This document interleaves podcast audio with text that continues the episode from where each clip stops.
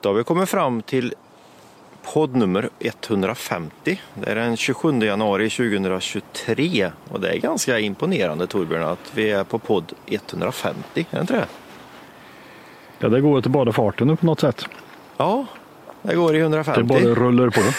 Ja, det går 150.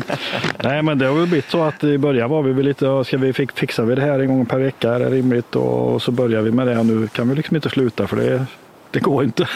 Nej. vi måste hålla på. Det har blivit en del av vår vardag på något vis. Ja, jo, men det har det gjort. Men vi, det, vi får också väldigt mycket positiva kommentarer. Det är många som lyssnar på det här och allt fler som lyssnar på det.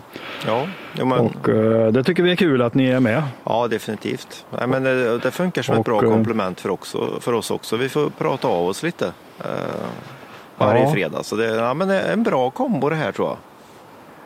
Det är det och man kan vara på något sätt lite, lite spetsigare kanske när man inte har det på pränt. Det är i och för sig dokumenterat ändå när man har spelat in det och det finns.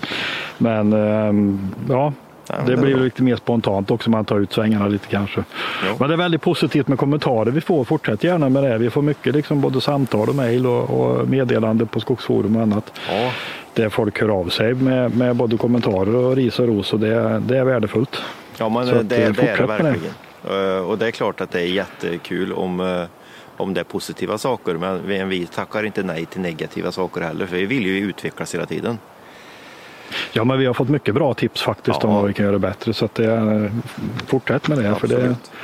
Men, uh, det vill vi gärna ha. Jajamän, men idag ska vi gå bananas. Det blir ett guldkantat avsnitt idag. Eh, Så nu får ni hålla i hatten idag för eh, det blir en hel del eh, Norrlandsguld. En öl det va? Norrlandsguld ja. Ja, men det är inte riktigt samma sak.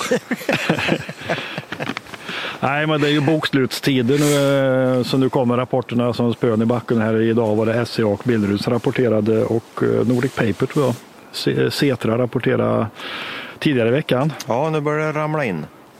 Och det ser bra Ja, ut. Och, eh, det ser ju väldigt bra ut för skogsindustrin. SCA rapporterar ett ebitda-resultat, alltså nettoresultatet innan man gör avskrivningar och betalar skatt och så det på 49 procent marginal. 20,8 miljarder i omsättning och 10,2 miljarder blir det kvar. Ja. Och jag tror att hade någon eh, sagt för fyra år sedan att ja, ett rimligt eh, nettoresultat för skogsbolag i Sverige hade varit över 40 procent så hade man blivit inspärrad antagligen. Jo, lite så. Och frågan är om Systembolaget i Sundsvall har tagit höjd för champagneförsäljningen idag. Ja. Men börsen gick ner. Ja, men den förstår vi oss aldrig på ändå. Den är, den, den är så konstig så det, ja, vi kanske kommer in på det sen. Men eh, nu, vi, pratar, Ja. vi, vi kan börja med SCA i alla fall. Eh, som gör sitt bästa resultat någonsin. Eh, ordagrant eh, citat från deras egen bokslut. Ja, Eh, håll i hatten nu. Ungefär 20 miljarder i omsättning. Eh, ebitda-vinsten 10 miljarder. Vilket gör en Ja. vinstmarginal på 50 procent ungefär. Jag tror de skriver 49 skrev de va? Men, Ja, men vi avrundar 49. uppåt. men, men. Det- varannan krona som man, eh, som man får in när man säljer grejer får man behålla som vinst. Det, är ganska, det är ganska bra. Ganska bra. För all typ av verksamhet skulle jag titta på det med avund. Det är alldeles, alldeles, alldeles jättebra skulle jag nog vilja säga va? Ja, det är helt makalöst. Det är det. Ja. Det är ju, eh, skogsbolag har ju aldrig någonsin legat på den här. Det kanske gjorde när de exploaterade Sverige på 1800-talet, jag vet inte. Men, men eh, sen vi har moderna bokslutsredovisningsprinciper i alla fall så, så finns det inga sådana siffror att gå tillbaka till. Nej. Och vi, vi brukar, när vi skriver om bokslut och sådär, så brukar vi ha ett nyckeltal. Det kanske mest är internt och vi har inte gjort någon stor grej av det och, och presentera det. Men vi brukar skriva ut det, eh, fast vi har liksom inte gjort det, satt det i system. Men det är ju ett, ett FUB-pris på vinsten som ett, föret, ett skogsföretag gör. Ja, Och där blir det ett ganska intressant nyckeltal. Eh, Nu är det lite tråkigt då för nu skriver inte SCA ut hur mycket virke i FUB de förbrukar så vi får göra en liten, eh, en liten eh, det är egen. lite quick and dirty Ja. här men den eh, är nog inte helt fel va? Nej, den är nog inte helt fel. Vi, vi, vi ponerar att eh, de förbrukar 9 miljoner M3FUB per år eller under 2022. Mm. Och med en vinst då, eh, inte ebitda utan den vad ska jag säga, vanliga vinsten på 6,8 miljarder. Skattade vinsten. Så blir det ju en nettovinst på 755 kronor fubben. Ja, Och då, det är helt sanslöst. ja, När de har tagit alla kostnader för alla inköp av virke, råvaror, all kostnad för arbetskraft, all kostnad för anläggningar de har i avskrivningar och annat och investeringar. en pall Så har man champagne, ändå kvar. renovering av jaktstugor. Ja, Ja, Allt är med där. allt är med. Ja. Vindparker, investeringar. Det är helt otroligt. Ja, det är det. Och det är, det är här. Men det syns i ka- Lyssna igen. Helt otroligt. Det är det, det Ja. Svenska skogsägare måste, måste, måste eh, ta till sig det här. För virket, Ja. i, i det här fallet gäller det Norrland primärt, men jag skulle vilja säga hela Sverige, är ju just nu på tok för lågt satt, alltså virkespriset. Ja, På tok. och här, eh, här är ju liksom, och det här är ju då konstigt, det hjälper ju liksom inte att köpa SCA-aktier heller, för om man nu skulle tycka att SCA eh, tjänar bra med pengar, vilket de gör då, hejdlöst med pengar, eh, så får du liksom ingen utdelning, för jag vet inte vart pengarna tar vägen riktigt, vet du det? Nej, det är ju ganska intressant. De skriver i bokslutet att de delar ut, eh, vad var det, 2,50 va? Aktien. Eh, vilket motsvarar Ja. 25 procent av fjolårets vinst. Går ju till, Ja. men, men å andra sidan då så går ju 75 procent in i bolaget då i vinsten. Och Ja. där är det ju, det nu blir det väldigt intressant för tittar man, nu blir det återigen lite överslagsräkning, men idag har SCA ett börsvärde på, på 98 miljarder. De har Ja. bankkonton, teoretiskt sett kan man säga, då, alltså egen, egna pengar. Kassakistan. Kassakistan är på 100 miljarder. Ja. Sen så har de skogstillgångar på 100 miljarder. Och sen så har de troligtvis Okej. anläggningstillgångar på upp mot 30 till 50 miljarder skulle jag vilja säga. Ja, Tror jag. alla deras industrier. Och, Du har alltså ett börsvärde på 98 miljarder på ett företag som är värt kanske 250 miljarder. ja, man förstår sig inte på hur den här finansvärlden funkar. Va? Nej. Alltså jag, jag, jag begriper mig inte på det överhuvudtaget. Då. Det måste vara extremt eh, hårda substansvärden på ett bolag som SCA som det ser ut så. Ja, ja visst. visst. Och liksom, om börsvärdet motsvarar kassakistan. Nej, men vi ska kanske inte förstå det där heller. Jag vet inte. Det, det Nej, kanske är så. Men det är konstigt. Är det. Ja. Men, En sak som jag hängde upp mig på när man tittar på SCA, eh, de redovisar ju sina verksamhetsgrenar och tittar man på trädelen så har ju den gått ner precis som de har pratat om andra sågverksverksamheter att marknaden har blivit försämrats rätt kraftigt. Då. Mm. Men SCA har under Q4 haft 9% rörelsemarginal eller ebitda-marginal på, på sin trädel. Och tittar man på Mm. Setra så var de back med 5% nästan 4,9 på, på resultatnivå i och för sig. De, men alltså det skiljer i stort sett 15% mellan ja. SCAs trädel och Setras trädel som är verksamma i, i princip i samma område till stor del i alla fall. Ja. Eh, Det måste, jag, jag, jag vågar inte riktigt, jag vet inte vad det beror på, men det borde väl vara hur kundstocken ser ut kanske. Vart de, har, vart de har sina mark- marknader. Vilka marknader man säljer på och sådär. Men, men eh, det, det är fascinerande att det är så stor skillnad.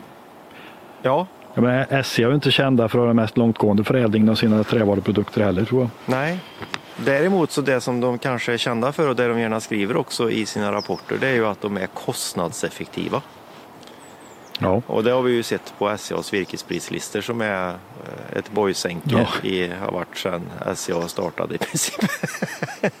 så, så de är ju väldigt duktiga på att vara kostnadseffektiva. Frågan är kanske, det, det kanske även om Setra kanske inte betalar jättebra för virket heller så kanske de inte har samma fokus på att vara kostnadseffektiva. Jag vet inte. Nej, någonting är det och det har varit så i alla tider. Vad jag tänkte säga, men så, så länge de har existerat i princip så har de legat sämst i klassen eller väldigt lågt i, i, i vinstmarginal jämfört med sågverksamhet. Speciellt jämfört med köpsågverken i Götaland men även med många andra också. Så de har svårt liksom att få, få snurr på lönsamheten i sin verksamhet. Mm. Men du är tillbaka till SCA, den här kassakistan. Ja, Vad ska de göra med pengarna? Precis, det är, ju, det är ju inte bara ett problem för SCA. Jag skulle tippa på att varenda svensk skogsindustri nu har ett väldigt angenämt problem med att eh, de har en hutlös massa pengar som de knappt vet vad de ska göra av det med. Nej.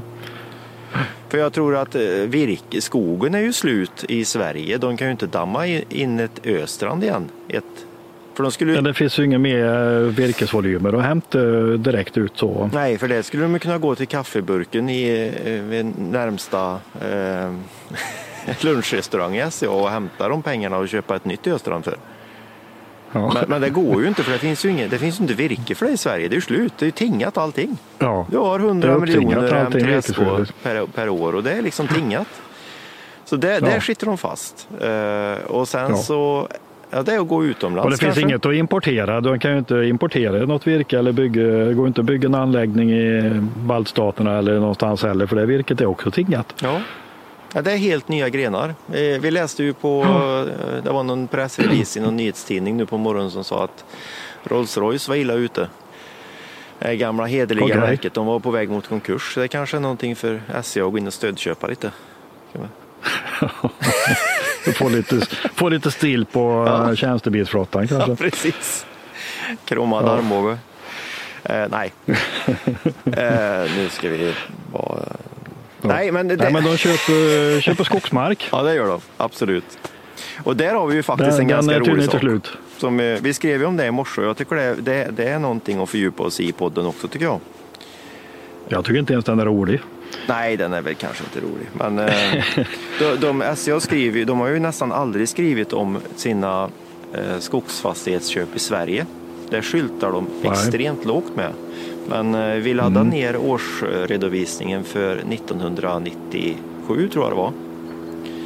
Jaha. Och då har de ändå redovisat mycket skog de hade. De hade 2,3 miljoner hektar i Sverige då. Och mm. eh, idag så har de närmare 2,7 miljoner hektar i Sverige. Sen så får man, eh, de har 2,7 totalt och så får man dra av 69 miljoner som de har i Baltikum. Eh, ja. Så det som är kvar där är, ju Sverige. Och det betyder ju att de har ju de har ökat sitt innehav ganska rejält. Ja, det har de verkligen gjort. Vad blir det om du räknar skillnaden där? Ja, det är 300 000 hektar på 25 år. Så de har köpt 1,1 procent av Sveriges skogsmark på 25 år. Jag trodde inte bolag fick köpa skogsmark i Sverige.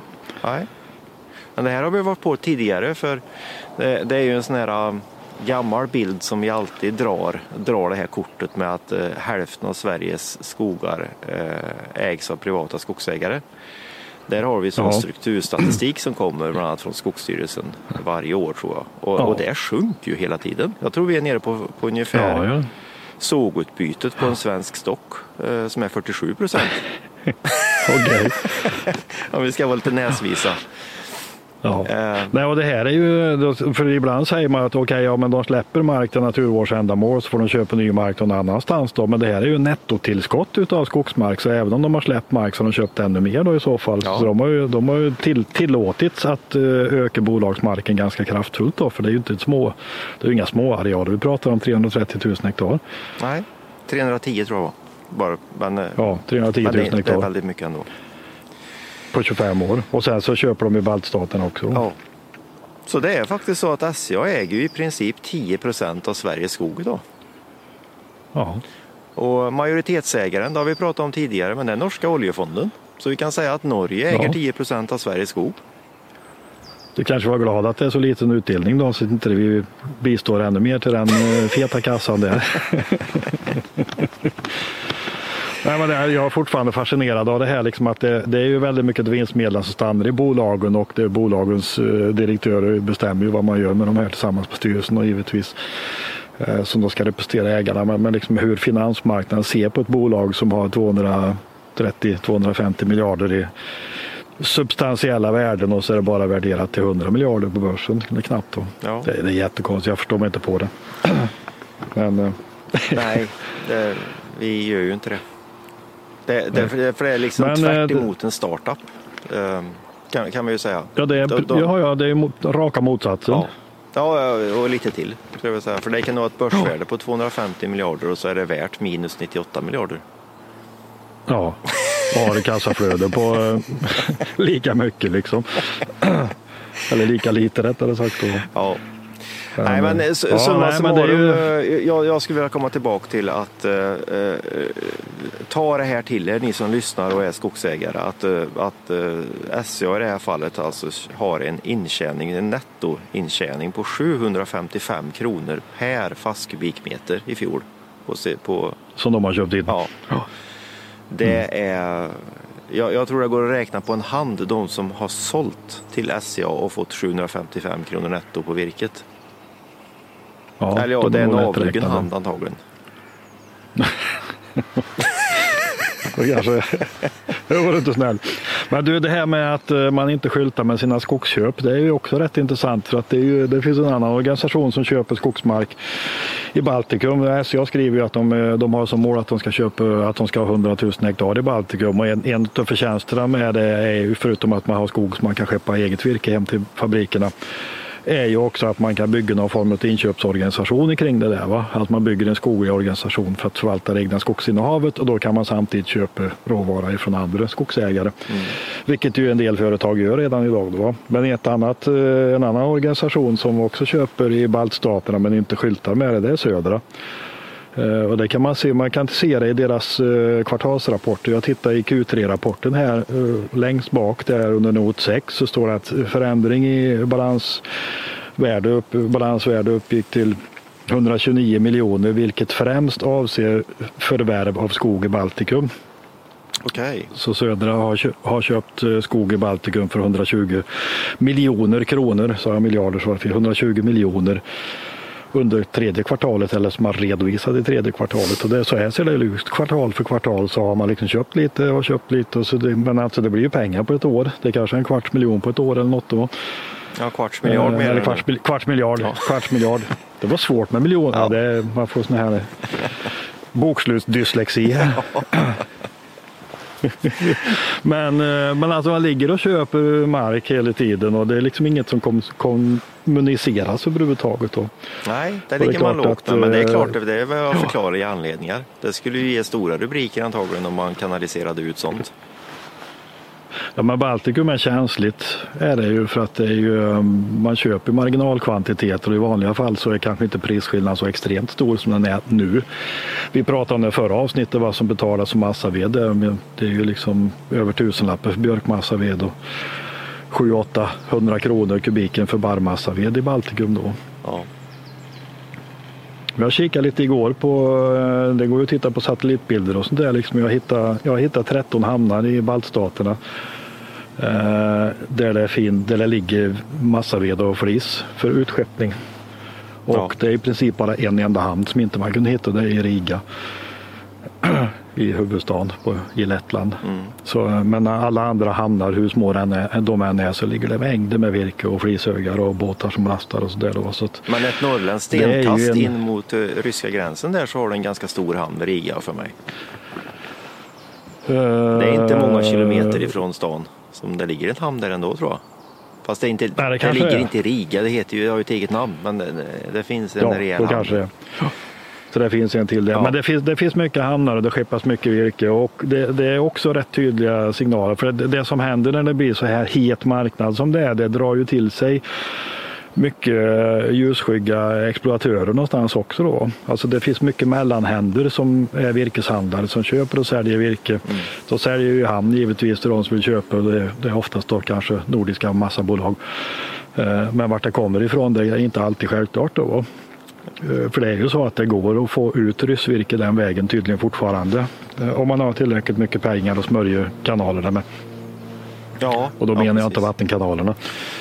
Nej men det är väl dit vi, vi kommer i, i den här diskussionen för det, det är ju en starkt ändlig resurs med, med moget virke som kan avverkas i baltstaterna. Men samtidigt så ja, finns det otroligt mycket hamnar och går väldigt mycket virke. Och sen så går vi vidare och läser ja. SCAs bokslut återigen om vi ska koppla tillbaka till det. Då skriver de ju ja. faktiskt rakt ut att de har inga, hade inga under 2022 direkta virkesaffärer med Ryssland. Nej. Men de skriver inte att de hade inte hade några indirekta. Nej. Och samma är det ju faktiskt med Essity som vi skriver om också. De har de skulle i mars i fjol varit ur Ryssland med all verksamhet och de skrev sitt bokslut nu för några dagar sedan att de är inte alls ur Ryssland. 2 procent av omsättningen Nej. i fjol var i Ryssland. Mm. Money talks. Definitivt är det nog så. Va? Ja, det är det. Och det, är ju, det gäller väl att lyfta ut de här eh, i ljuset, de här som jobbar med med, med den marknaden som inte man ska göra i dagsläget om som det ser ut i världen. Ja, men samtidigt så vi kan väl kanske inte säga att det är så, men skulle det vara så här? Nej, jag tror att, jag tror att det är omöjligt. För alltså köper du virke i hamn i Baltikum idag så kan ingen garantera vart det där kommer ifrån. Det kanske du kan göra om du köper av det estniska statsskogsbruket så kanske du har kedjor som hänger ihop. Liksom. Men, men köper du av fristående eh, virkesfräsare där så, så, så kan du nog... Ja, nej, men, nej, jag menar tvärtom Torbjörn. Uh, att, att vi, vi, vi står inte här i podden och säger att det är så, men samtidigt så är det, det kan finnas en stor risk att, att det kan vara så att till exempel statligt ryskt virke har gått över gränsen och landat i, i en hamn i, i baltstaterna och vips så är det baltvirke och så har det gått till svensk skogsindustri.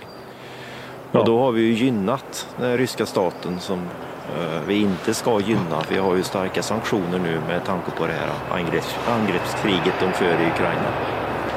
Ja. Så, så det, det vore väldigt olyckligt. Vi säger inte att det är så. Det vore väldigt det vore olyckligt. Nej, men jag tror att det, det, det, det, krävs mycket av företag för att säkra upp de leveranskedjorna för att ha koll på dem. Ja. Och jag tror att det är viktigt att göra det. Yes. Med, med den uh, halabaron som finns där i baltstaterna idag med virkeshandeln. Ja. Det, det kan nog gå så. Men eh, ja, det händer mycket när det är bokslut. Nu kom det en nyhet idag att Stora Enso säljer Hylte.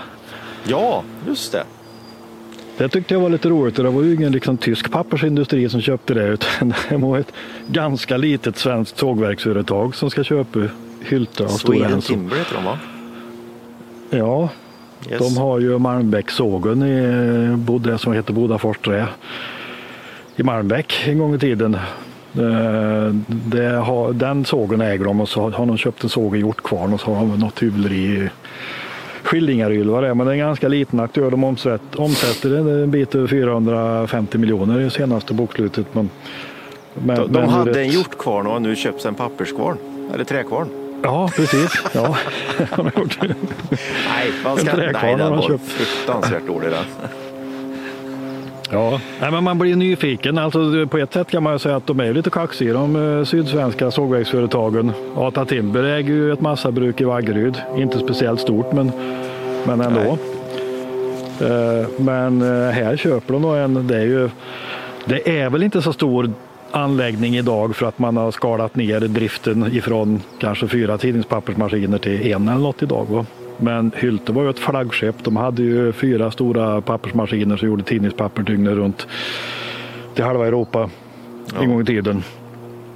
Men frågan vad ska de göra med det? Ja, de det tycker jag är intressant. Gräva upp kopparkablarna och uh, göra någon miljard i vinst i kopparförtjänst. Alternativt dra igång ett kärnkraftverk för det lär de ha infrastruktur till där. För det är inga dåliga ja, ledningar som går in till Hylte gissar jag. Du menar man kör strömmen åt andra hållet där så eh, kan man producera el där man bygger något kraftfullt? Ja, men det, eh, så borde det ju vara att det, det finns ju ingen kärl i den backen när de ledningarna går in om man säger så. Nej, då går de inte ens i backen tänker jag. Nej, men, nej, men det är klart att eh, jag vet att när de körde för fullt så fanns det ju sådana jämförelser hur mycket ström det gick åt där mot typ x procent av Götalands strömförbrukning eller något sånt där. Då. Ja. För det är ju, det är ju en, var en mekanisk så slipar ju ner, det är ju som att slipa ner en stock med sandpapper. Kan du räkna ut hur mycket energi det går åt till det? Jo, jo, slipar ju loss fibrerna mekaniskt och så kör man ihop dem. Men, men, eh, det är ju intressant för de här slipmaskinerna som finns där kan ju användas. Det går ju att göra träisolering kanske, det kanske går att göra skivmaterial om man sätter in en skivpress. Ja. Det är spännande, spännande om det finns sådana planer. Eller tänker de att de ska fortsätta tillverka tidningspapper? Ja. Nej, det blir väldigt intressant. Det, eh, det, det, ska bli mycket spännande att följa det. Ja, jag tror att Faktiskt. fortsätta göra tidningspapper eh, kan ju vara lite en, eh, en utmaning för att vara lite mild. Ja, um. samtidigt så har ju den, för tidigare så var det ju så att det var ju väldigt mycket gnäll om tidningspappersmarknaden så fort elpriset gick upp lite. Och nu har ju elpriset gått upp väldigt mycket. Och ändå hör man ingenting från Holmen till exempel om att uh, det är katastrof. De är ju de som har mest tidningspappersproduktion. Så jag tror att i och med att de la ner Kvarnsveden Stora Enso så har man fått balans i marknaden. Ja. Och lite underskott och tidningarna gnäller på att tidningspapper har blivit dyrt. Så det kanske går att driva tidningspapper med viss för, förtjänst ett tag till, jag vet inte. Ja, fast jag tror att det, du har det bredare. Du har en eh, sån här en, en, större sväng i det, för jag kan, jag kan gå till mina döttrar hemma. Jag, jag tror, jag, jag, kan nog ta gift på att jag har aldrig sett dem bläddra i en dagstidning. De har inga trycksvärta på händerna? Nej, nej, nej, nej, de har aldrig gjort det. Vi har ju aldrig nej. köpt någonting under deras livstid och de vet ju knappt vad det är. Nej. Nej. Så Nej, det, det här är en generationsfråga. Också, vet du. Eh, när de här kommer upp och blir vuxna nu så, så kommer de ju undra vad ett tidningsställe är. Vad är det där för någonting? Ja. Ja. Så, så jag tror att när vi gamla elefanter eh, eh, lämnar hem, då är det ju finito med tidningspapper. Ja. Jo, men det är väl så utvecklingskurvan är väl ja. rätt stadig neråt. Det är väl mer liksom utbudskurvan som har förändrats och gör att det blir balans ett tag. Då. Nej, men det ska bli mycket spännande att se det. De kanske har planer på att dra igång. Det går ju, skulle ju kunna gå att göra MDF-skivor eller något liknande eller kanske träisolering, vad vet jag. Ja. Eller härligen gjort, vad får du då? Ja, hjortfiber. ja, en hjortkvarn tänker jag. Nej, det, det blir ju Jan Deere om det här liten hjort. Nej, det här var dåligt. Eventuellt raderar vi det här Torbjörn. Det var inte bra. Det var låg nivå på det. Sämst i år. Ja, den var, den var riktigt låg. Uh, nej men annars ja. om vi fortsätter på Stora Enso så är det någonting vi ska hem nu när vi har gjort podden så ska vi börja titta på det för uh, det var ju en nyhet som uh, kom under veckan också att Stora Enso har lyckats få Skogsstyrelsen till att ta bort nyckelbiotoper. Ja, och inte ta bort dem ur skogen då, utan, utan de har tagit bort dem ur sina register. Ja, en klassisk gallring. Hårdgallring ja. kanske? Hårdgallring ja. Hög Nej, det är ju lite intressant. Eh, det har väl att göra med det här att Skogsstyrelsen inte fick fortsätta att redovisa eller kartlägga eller rapportera nyckelbiotoper. Ja. Och jag, jag, vet inte om det fanns med någonstans i det eh, att, att man hade möjlighet att få det raderat som skogsägare om man vill. Men det är ju anmärkningsvärt att Stora Enso gör det på sitt skogsinnehav. Ja, visst är det så. Det, det går lite stick i stäv mot deras gröna profil att vara öppna transparenta med miljö och naturvård och annat. Ja. Vi får hem och titta på det. Vi har lite för dåligt fötterna för att kunna säga så mycket mer. Ja, det är väl så. Så vi får, ja. vi får hem och kolla på det. Sen får vi putsa på våra CVn om vi ska söka statssekreterarjobbet också då. Ja, det gick ju det gick ut nu. Så, sådär för ålafiskaren. det blev ålafiskarens svans. Björn Ferry skrev då ja. all out och länkade. All out, ja. All in, all out. Ja, han var ganska skratta till hände. Men eh, om jag fattar det rätt så eh, var han anmäld till artskyddsförordningsbrott och hade eh, Karl efter sig noga. Okej. Okay. Ja. och då kapitulerade han. Nej, jag vet inte vad som var orsak och verkan det här, men det var lite, ja. Det kommer nog att diskuteras. Ja, definitivt. Det, jag, jag är inte avundsjuk på regering eh, och inte ens riksdag, eh, om man någonsin är det. Men speciellt nu med den här NATO-frågan med statssekreterare och med allt ihop. Eh, gäng, våldet och inflationen och det är nog inte lätt. Det är nog bara att, nej, nej. att säga det. Man kanske ska ha ett visst självskadebeteende om man vill jobba i den kontexten. Men ja. Eh, det, det, det, var ju paralleller med Reinfeldts första tid. Han fick ju göra sig av med några statssekreterare som hade haft svart städhjälp och allt möjligt annat som inte var så jo, politiskt visst, korrekt. Visst så. så att det kanske hör till liksom den självande konvulsionerna när man startar upp något. Ja, ja, definitivt. Jag tror inte vi ska eh, lägga för mycket vikt vid, vid, vid en sån här grej. Absolut inte. Nej. Men det vi ska lägga vikt ja, på Ja. Det är ju det här som vi har pratat om, att vi, att vi försöker att runda av med just det här att det är otroligt viktigt att Sveriges skogsägare förstår att eh, dagens virkespriser är alldeles för låga. Och ja, man sitter på värden. Facit har vi i bokslutna som kommer nu, med, där alltså SCA ja. har 50 procent vinstmarginal. De tjänar 755 kronor per fast kubikmeter i fjol. Ta med det. Det- Nästa fredag är det februari Ja. Då ska virkespriset upp. innan dess har vi skickat ett, ja, innan dess har vi skickat ut ett nyhetsbrev så att har ni inte äh, registrerat er som medlemmar eller som konton på Skogsvården så gör det innan nästa vecka här Ja, så får ni nyhetsbrevet av oss. Det- Passa på att. Kostnadsfritt. Får vi... Ha en skön fredag i vårvintervädret. Trevlig helg. Hej då.